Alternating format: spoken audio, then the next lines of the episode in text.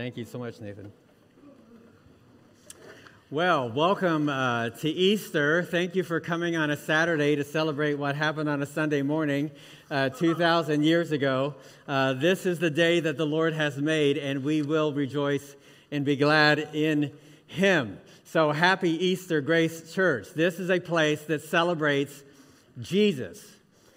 Jesus, 2,000 years ago, came to this earth, claimed to be the Son of God, and proved it by predicting His own death and resurrection, and actually pulled it off. In fact, 2,000 years ago, people were so convinced that this happened that they sacrificed everything to proclaim this message. They went all over the known world to make Him known. Eyewitnesses who listened to Him teach, who had a front row seat at His miracles, who watched Him falsely accused and unjustly convicted and mercilessly executed. But 3 days later, what their eyes saw and what their hands touched and what their ears heard, this Jesus, with the nail scars still in His hands, indeed, what other conclusion could one make than that this truly was the Son of God, the Savior of the world? Men like Matthew and Mark and Luke and John wrote about the life of Jesus so that 2,000 years later, you and I might come to know Jesus and come to believe in Him. They committed their lives to making Jesus known. James, the half-brother of Jesus, he might be the best evidence there is. When Jesus was going around doing miracles, James held back. I mean, he wasn't sure. It was common knowledge that the family of Jesus was skeptical about the claims of Jesus. Think about this. I mean, you have siblings. What would they have to do to convince you that they were the Son of God? Well, they'd have to come back from the dead, right? And this is exactly what Jesus did, and this is exactly what James did. He came to faith in Jesus after the resurrection and then wrote a book about how to follow his Lord and Savior, Jesus Christ. He wanted to make Jesus known. A few years later, a man by the name of Saul, whose personal mission in life was to stamp out this rebellious religious sect, has a personal encounter with the risen Jesus, and in turn writes over half of the New Testament and provides more information and teaching about the resurrection than anyone else. The resurrection, friends, is something we can believe because we have eyewitness accounts. We have people who actually saw it, and get this, they believed in it so strongly that they died for it. I mean, in the midst of their own persecution, they never recanted their story. What they had seen and heard, they never denied it. They knew it, and they wanted us to know it too. So at one point, Paul writes a letter to a church in desperate need of truth, and he impresses upon them the indisputable and undeniable truth of the resurrection of Jesus, and this is what he writes. Stand with me as I read 1 Corinthians chapter 15, the first 20 verses of this chapter. Now I would remind you, brothers, of the gospel I preached to you, which you received, in which you stand, and by which you are being saved, if you hold fast to the word I preached to you, unless you believed in vain. For I delivered to you as of first importance what I also received, that Christ died for our sins in accordance with the Scriptures, that He was buried, that He was raised on the third day in accordance with the Scriptures, and that He appeared to Cephas, then to the 12, then He appeared to more than 500 brothers at one time, most of whom are still alive, though some have fallen asleep. Then He appeared to James, then to all the apostles. Last of all, as to one untimely born, He appeared also to me. For I am the least of the apostles, unworthy to be called an apostle, because I persecuted the church of God. But by the grace of God, I am what I am, and His grace toward me was not in vain. On the contrary, I worked harder than any of them, though it was not I, but the grace of God that is in me. Whether it was I or they, so we preached, and so you believed. Now, if Christ is proclaimed as raised from the dead, how can some of you say that there is no resurrection of the dead? But if there is no resurrection of the dead, then not even Christ has been raised. And if Christ has not been raised, then our preaching is in vain and your faith is in vain. We are even found to be misrepresenting God because we testified about God that He raised Christ whom he did not raise, if it is true that the dead are not raised. For if the dead are not raised, not even Christ has been raised. And if Christ has not been raised, your faith is futile, and you are still in your sins. Then those also who have fallen asleep in Christ have perished.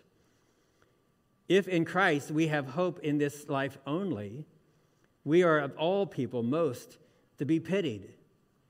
But, however, in fact, Christ has been raised from the dead, the firstfruits of those who have fallen asleep. Thank you. You may be seated. 1 Corinthians, going back to verse 3, Paul says this, "For I delivered to you as of first importance." First importance. Say that with me. First importance. One more time. First importance. Paul writes to us about the resurrection and refers to it as of first importance. In other words, of all the things that are important, of anything that you might consider to be important, out of everything that you know to be important, this, my friends, is the most important. It is the first important thing. Know this to be important, that Christ died for our sins in accordance with the Scriptures, that he was buried, that he was raised on the third day in accordance with the Scriptures. There has never been a better time in history for people to know stuff, right? I mean, actually, we live in a world that knows too much stuff. So much stuff that experts have begun calling this the age of information overload. One source states that the average American is exposed to 54,000 words and 443 minutes of video through social media and online content every day. There are enough tweets posted every day to fill a 10 million page book. 20 million emails will be sent by the time I finish this sentence. The average American receives 220 messages, texts, or updates every day. It's happening to you right now. 300 hours of video are uploaded to YouTube every minute. Now, if you take all of the information that was produced from the beginning of time up to this century, like 6,000 years of human history, in 2023, we match that information every 2 days. Access to information is so pervasive in our culture, it's been diagnosed as a syndrome in some and become an addiction in others. And research is warning us of the implications. For one, we are discovering that the more external input, the less internal reflection. In other words, the more we know, the less we think. Friends, we are becoming a people. We are becoming less of a thinking people. What's more, the more we know, the less we value. In other words, it is becoming increasingly difficult for people to prioritize what's important. The more inundated we are with information, the more overwhelmed we feel by that information, and thus the more apathetic we become to that information. If everything matters, then nothing matters. Paul tells us in Corinthians, I delivered to you of first importance. He's saying to us, this is not just information. This is important information, vital information, life-changing information. Of all the information that you have, this is of first important information. I'm not just reporting historical facts as true as they are. I'm delivering to you theological truth with eternal implications. You need to know this. This is something you need to know. You can tell that I'm old enough to remember the launch of the cable news network. And I can remember pundits debating the idea, news all day long? Who's going to watch that? Years later, enter all kinds of channels, the Weather Channel. And some question the same. Who's going to watch weather all day long? You're going to give us weather all day long? Somebody's going to watch that? Come to find out, that's the thing. You know, I mean, people watch it. They watch the news 24/7. Some people know what's happening in Fort Lauderdale with the weather right now. I mean, but who cares? I mean, it's important to know stuff, right? I suppose it is. What's more important is how we are affected by what we know.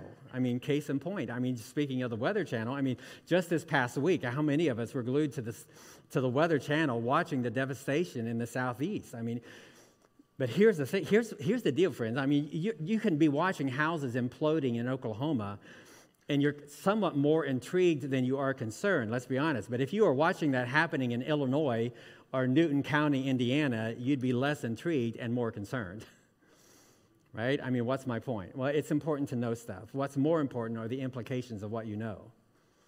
I mean, does this matter? And more importantly, does this matter to me? Paul is saying this is important information, and this information matters. And more importantly, it matters to you. Paul says, what I experienced, what I've seen and heard, I'm passing on to you as of first importance, at the top of the priority list of importance, your life in relationship to the resurrection of Jesus Christ, the implications of his life on yours.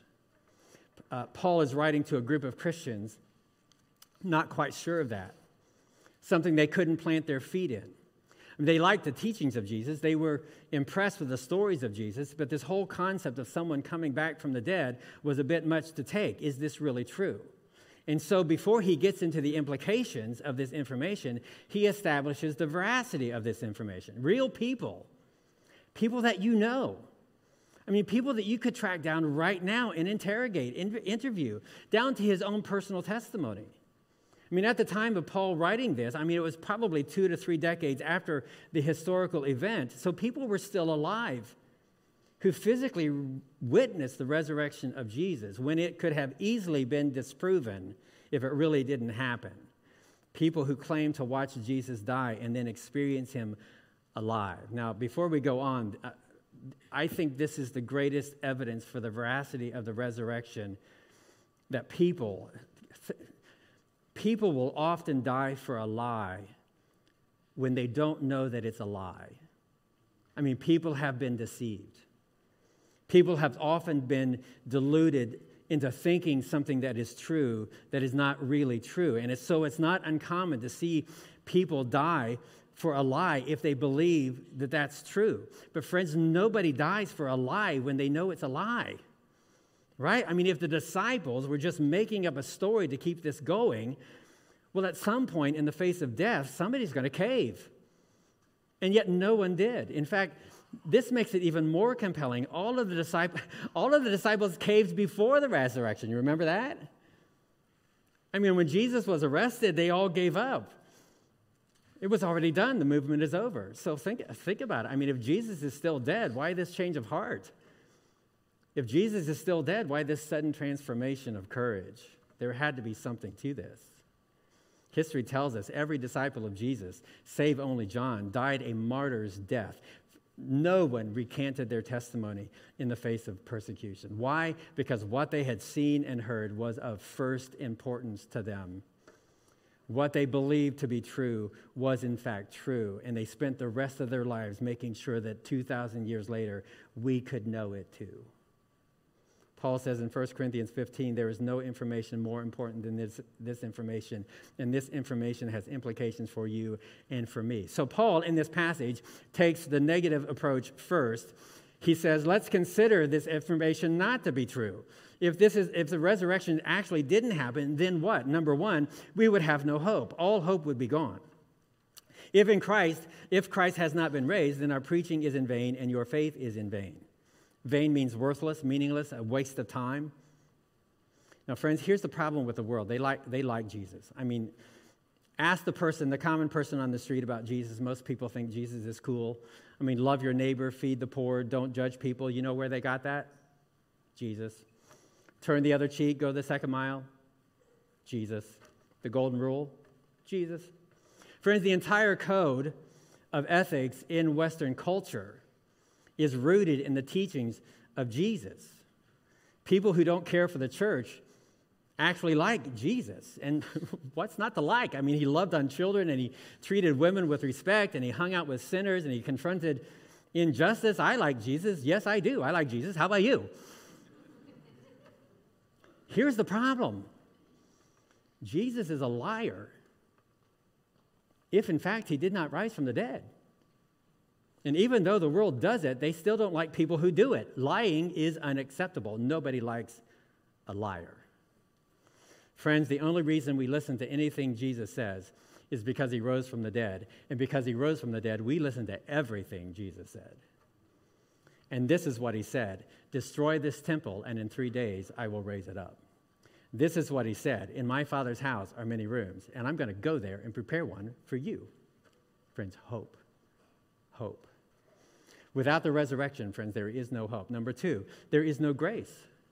Verse 17, and if Christ has not been raised, your faith is futile and you are still in your sins. Friends, on the cross, Jesus died for our sins. His once and for all payment for everything you've done wrong was accomplished on the cross. But Paul says to us, without the power of the resurrection, you lose the provision of the cross. His death is meaningless without his resurrection. Think of it this way. My wife has a drawer in the kitchen where she keeps this oversized plastic pouch filled with receipts. A while back, she pulled one out and handed it to me for something that I had evidently purchased. And she said, do you need to hang on to this? Which is kind of my problem because I never hang on to this. I never keep my receipts. Some of you are like my wife and others of you are irresponsible. So if you have ever felt guilt and shame, just try returning something without a receipt, right? The clerk is annoyed, you're frustrated, the responsible people behind you with their receipts, they're saying some unkind things about you. Friends, this is how it works. The cross is the payment, but the empty tomb is the proof of purchase. Easter is the receipt. We can know that his death paid for our sins because he rose from the dead. Freedom from guilt and shame, without the resurrection, friends, it's gone. Forgiveness of everything you've done wrong, without the resurrection, it's gone. The joy of your salvation, erased. No hope, no grace. Third, no purpose. If there is no resurrection, let's just feast and drink, and for tomorrow we die. Paul says to us, if Jesus hasn't been raised from the dead, then there is no resurrection of the dead. And if there's no resurrection of the dead, then you and me, we're not going to rise from the dead either. And if we're not going to rise from the dead, in other words, if there's no more to this life, then why does this life even matter? Right? That's just the point. It doesn't matter. Nothing really matters. It's just logical, my friends. And we are seeing this in real time, in our culture, in our world, the loss of hope, resulting in the loss of meaning.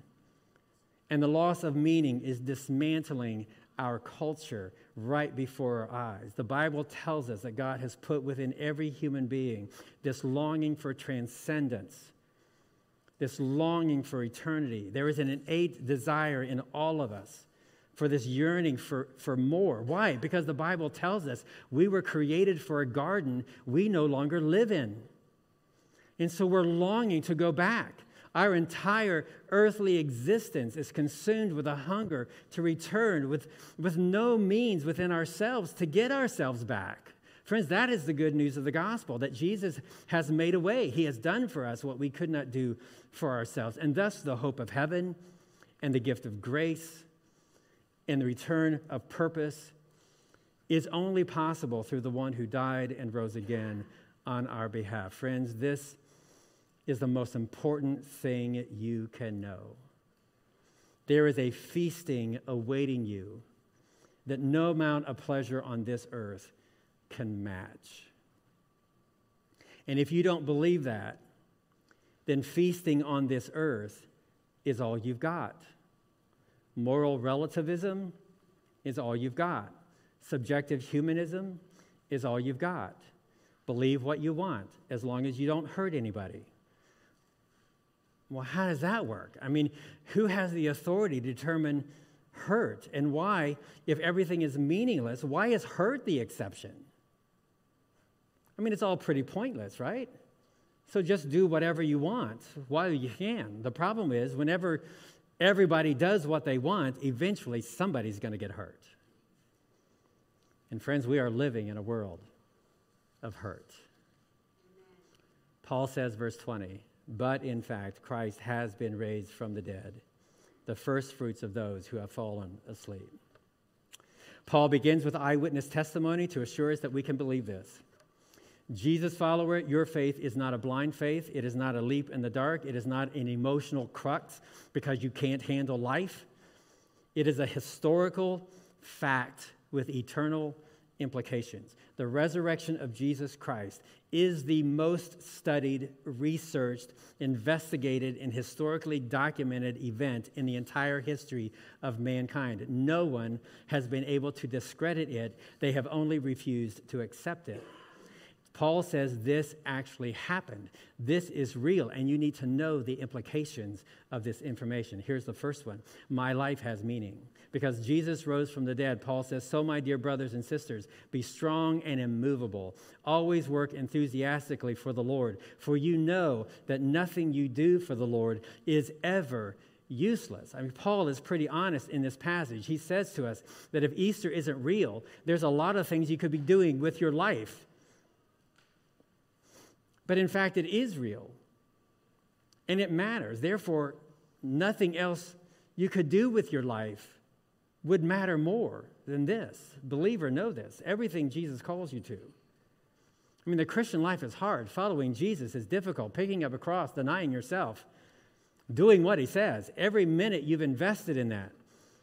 And then in that life, every dime that you've given, every person that you've served, every hurt that you've forgiven, every time you've turned the other cheek and gone the second mile, every time you've chosen forgiveness over bitterness, every time you've chosen kindness over anger, gratitude over complaint, generosity over selfishness, purity over self-indulgent gratification, how you lived and who you loved and what you did, friends, all of it matters. And one day he's going to say to you, well done, good and faithful servant. Nothing is wasted. Not one of your prayers, regardless of how they were answered.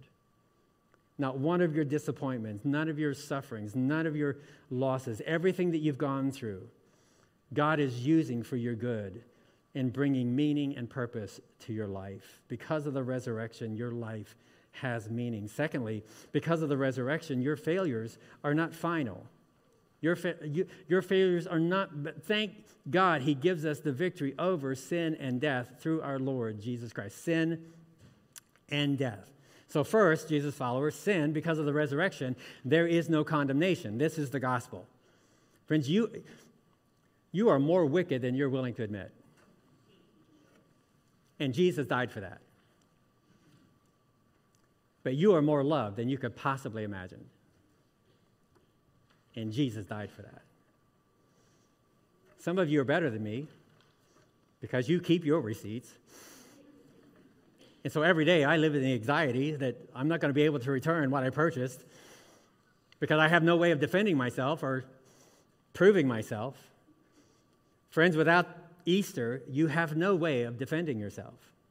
But with Easter, you have no need to defend yourself. By the resurrection, Jesus has stamped all of it, paid in full. Now think of it. If Christ is not raised, Paul says you are still in your sin. You are still in your sin. But if Christ is raised, then the question is, where are you? I mean, if you're not in your sins, where are you in? And the Bible says you are in Christ. You are in Christ. You have been covered and clothed by his righteousness. From the moment you put your faith in Jesus, God now sees you not in your sin, but in your Savior. Your failures are not final.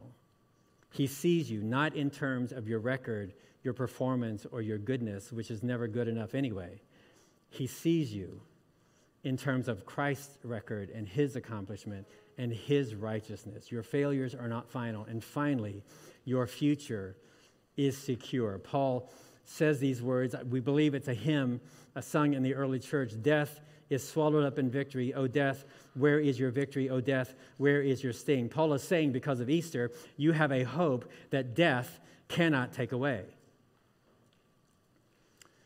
2 years ago, during the Easter weekend on a Saturday, my father passed away. This past week, Easter week, I conducted number 6 funeral of 2023. Yesterday, we received news of a loss in our church family, and this afternoon, our family received loss of our own, one of our own. It just never stops. It never stops. Death is a club no one wants to join, but whose membership is never revoked. Funerals are frustrating, and rightly so, because it was never supposed to be this way. You're always frustrated by things that aren't right. And friends, you can be frustrated with death. You can be angry at death. Jesus was angry at death. The one who conquered death stood at the tomb of a friend and cried over death. This is why he became one of us and did for us what we could not do for ourselves. Hebrews 2:15, he delivered those who through the fear of death were subject to lifelong slavery. Hebrews tells us that Jesus became like us so that he could die for us, so that the fear of death could be gone. My friend, you can be angry at death, but you don't have to be afraid of it. I love the Message paraphrase in this passage where it says, "Who got the last word, O death? O death, who's afraid of you now?" Like he's trash-talking death. I dare you to come at me. In your face. Friends, which means nothing in this world, no hurt, habit, or hang-up, no disease, diagnosis, or disability, no distress can discourage us, no disappointment can defeat us, and no death can destroy us. Friends, know this. Do you know this? Do you know this? If you don't know this, I'm going to be at the front of the stage after the service. Friends, this has eternal, there's no other information that has eternal implications. This is it. And you need to know this. If you have questions about this, I'll be at the front of the stage after the service. I would love to answer whatever questions that's keeping you from believing this. Would you pray with me? Father, we are so grateful. We are so grateful that you did for us what we could not do for ourselves. We are so grateful for Easter. We are so grateful that you love us beyond measure. So we are so grateful that you've given us life in your Son, Jesus. And I pray for everyone in this room that we would not only know this, but that we would believe this and live this and share this with the world so desperately in need of truth. In Jesus' name we pray. Amen.